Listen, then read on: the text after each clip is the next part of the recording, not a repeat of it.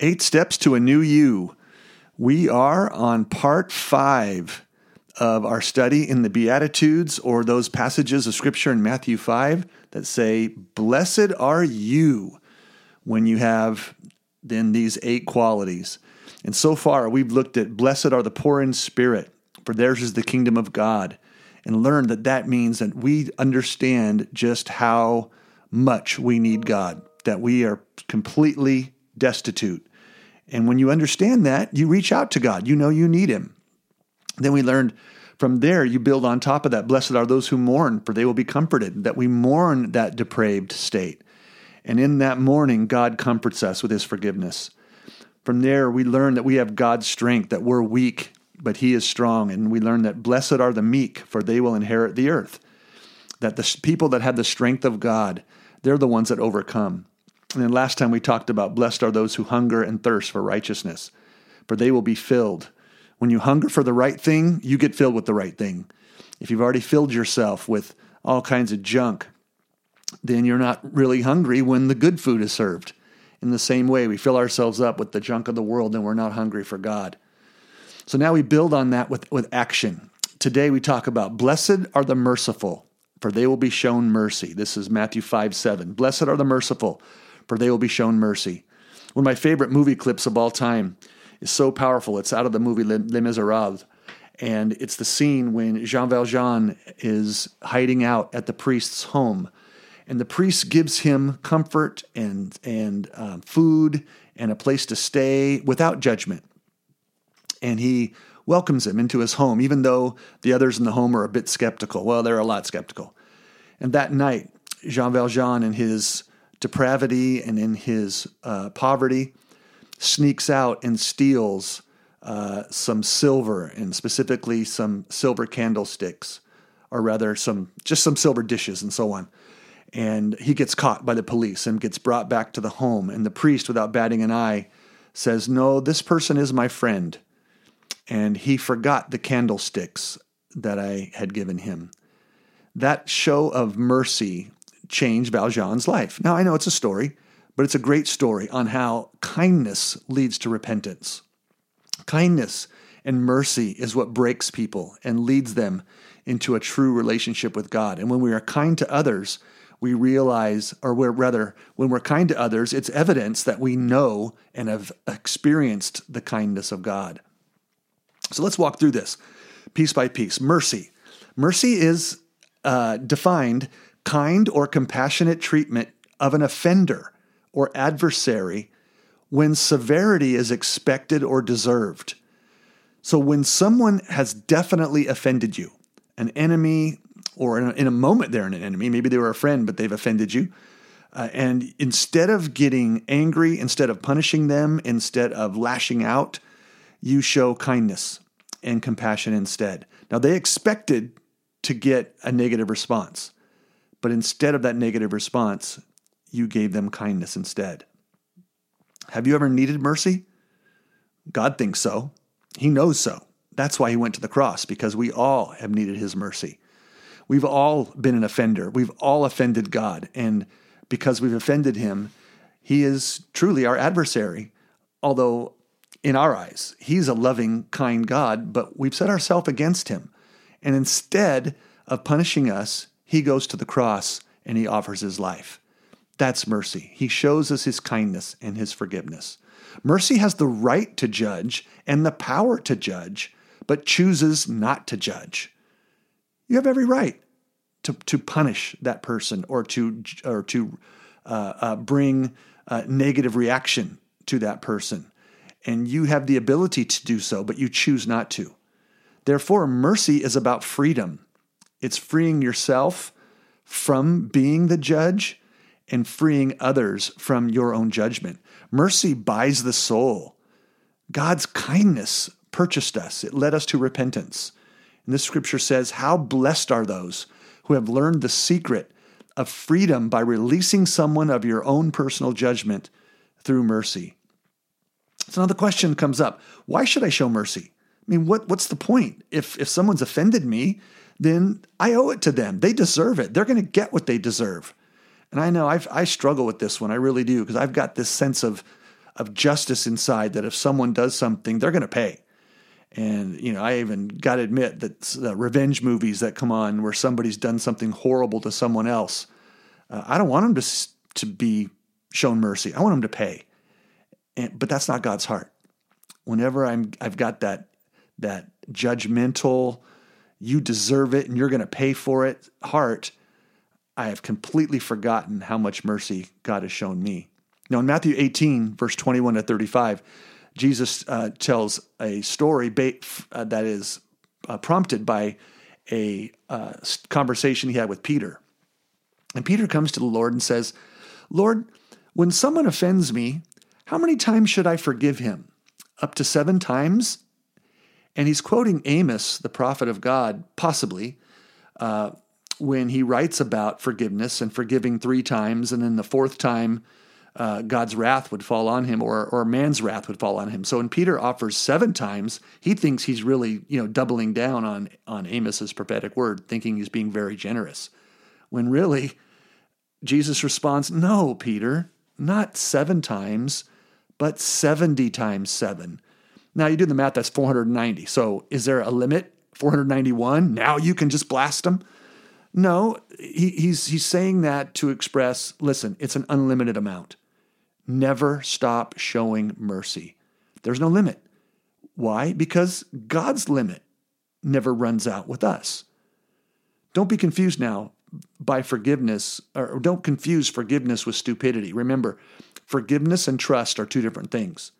You can forgive someone, show mercy to someone, but not entrust yourself to them and not let yourself be continually walked on. That's important to know. Um, but Jesus then tells a, a parable that, that helps us understand his statement about not seven times, but 70 times seven, show mercy. And so he tells a story of about a servant who owed what is equivalent to millions of dollars, just an impossible sum to pay back. And the servant wants more time to pay back this debt, eh, as if he really could. I mean, there's just no way it's going to happen. But the servant falls on the mercy of at this in this story the king who the servant owes this money. And the king takes pity on the servant and wipes away the entire debt, the millions and millions of debt, the debt that would never be able to be paid back. This king has compassion. Now, he has the right to take his family and sell them. He has the right to put this person in debtor's prison. He has the power to do so, but he chooses to show mercy instead. And he lets this man go and shows him compassion. Now, this same guy then goes to another person who owes the equivalent, of about 40 bucks. Now, listen, the guy who just was shown mercy, who owed millions, goes to somebody else who owes him 40 bucks something that's relatively easy to be paid back, but this person is struggling. And after he's been showed mercy, he goes to this guy, grabs him by the throat, begins to choke him, demanding what is due to him. You know, what hypocrisy. And this servant who owed the money begs with the same words that the choker just used. Please be patient with me. Please give me time to pay back the debt. But this person who was just freed of millions has no compassion, no mercy, and he has him thrown into prison. Now, he has the right to do that. He has the power to do that under the law. The difference is that he could have shown mercy and he didn't, even though he was shown mercy. The story goes on that the king, who heard about this scenario, after he had shown this guy mercy, hears about it and says, Are you kidding me? There's no way. I'm going to get that guy because he didn't understand compassion. He didn't give compassion the way he'd received compassion. So he took him, threw him in prison, locked him up for his unforgiveness. I hope you can see yourself in this story. We are the first servant who owed millions. We could never repay God for the violation of his holiness with our sin. Never going to pay it back, ever. Yet God went to the cross, forgave us, and showed us mercy. then how can then we turn around and when someone says something that we don't like or offends us or uh, even violates us in some way, it's it's it hurts. It's it's really a violation. It's true, but it's in no way in comparison to the debt that God forgave us with. So how can we not show mercy when we've been shown mercy? If we don't, we display that we don't understand mercy at all and we don't understand the great gift that God gave us. So why should I show mercy? Number 1, because I needed mercy and God gave it to me. Simple as that. I needed him I cried out to him. I didn't deserve it, but he gave it to me anyway.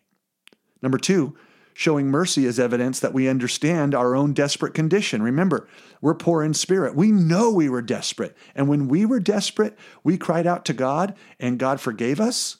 We've seen the filth of an ugliness of our own sin. We found no uh, uh, hope anywhere except in Jesus. And falling on our face before Him, we asked for mercy and He gave it to us when we show mercy to someone else, it shows that we understand our own desperate condition and that we forgive the little thing in comparison to the thing we've been forgiven, which was great. Number three, showing mercy is evidence that we understand the heart of God. Mercy sees the offender through the eyes of pity. When God saw us in our state, he had pity on us and he reached out and he saved us. The eyes of mercy see the adversary as the one who is inescapably bound by hell itself. They are slaves of death, slaves of their own uh, darkness, and the light sets them free. Mercy sets them free. The Jesus in us is moved to show compassion. Number four, if we do not give mercy, we won't receive mercy. Very clearly in the Sermon on the Mount, or rather in the uh, Lord's Prayer, at the end of that statement, Jesus says, And whoever does not forgive will not be forgiven. For how can he forgive? How can the Father forgive him when he won't forgive others? It's the same principle. If Jesus gave everything to us and we won't give a little to somebody else, how can he extend that mercy? We don't understand his heart. James chapter 2, 13 says this Judgment without mercy will be shown to anyone who has not been merciful. That's powerful truth. So I want to be more merciful. How do I develop this kind of heart? Number one, recognize your own spiritual depravity. You need mercy. If you understand your own case, your own situation, then you'll give mercy to someone else. So we got to understand first and recognize, go back to step number one. You are poor in spirit. You've got nothing to offer, yet God gave you mercy. Number two, Recognize God's unconditional mercy. Receive what God is giving. When you receive God's mercy and you are so thankful and so blessed and so just hope filled, how can we not then turn around and give that to somebody else? Number three, recognize the hypocrisy of receiving without giving. It's absolutely horrible hypocrisy to receive such a great gift of God and then not extend it to somebody else. We got to watch for God's judgment when we do that because he will judge us and he'll he'll show us what's what. He's a loving father, but he'll teach us a lesson.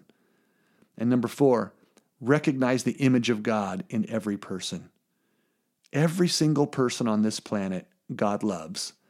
The best and the worst. And really that statement best and the worst that comes from a man's uh, perspective because God doesn't judge sin. The one sin is no greater or worse than the other. It might have greater consequences on this earth, but in regard to breaking God's law, sin is sin. We're all a mess. We're all in trouble. We're all poor of spirit. And we all need to mourn and understand His strength and hunger and thirst for His righteousness so that therefore we can be merciful. Every single person bears the image of God. And who are we to judge someone who bears the image of God. Only the image giver, God Himself, can judge somebody. We don't have the opportunity to do that. So I'm so thankful for His mercy. It does go hand in hand with grace. Simply put, mercy is not getting what we do deserve, grace is getting what we don't deserve. And God didn't give us what we did deserve. We deserve punishment, we deserve hell, we deserve God's wrath. And God said, No, I'm going to give them compassion and show mercy and not punish them. And then he turns right around and gives us grace. He promises us heaven, eternal life, eternal glory. We don't deserve any of that, but grace gives it to us. So let's never forget grace and mercy not getting what we do deserve and getting what we don't deserve. That's the love of God. And if we show mercy, we will be shown mercy. God bless you today. Let's go out and be merciful people. Talk to you next time.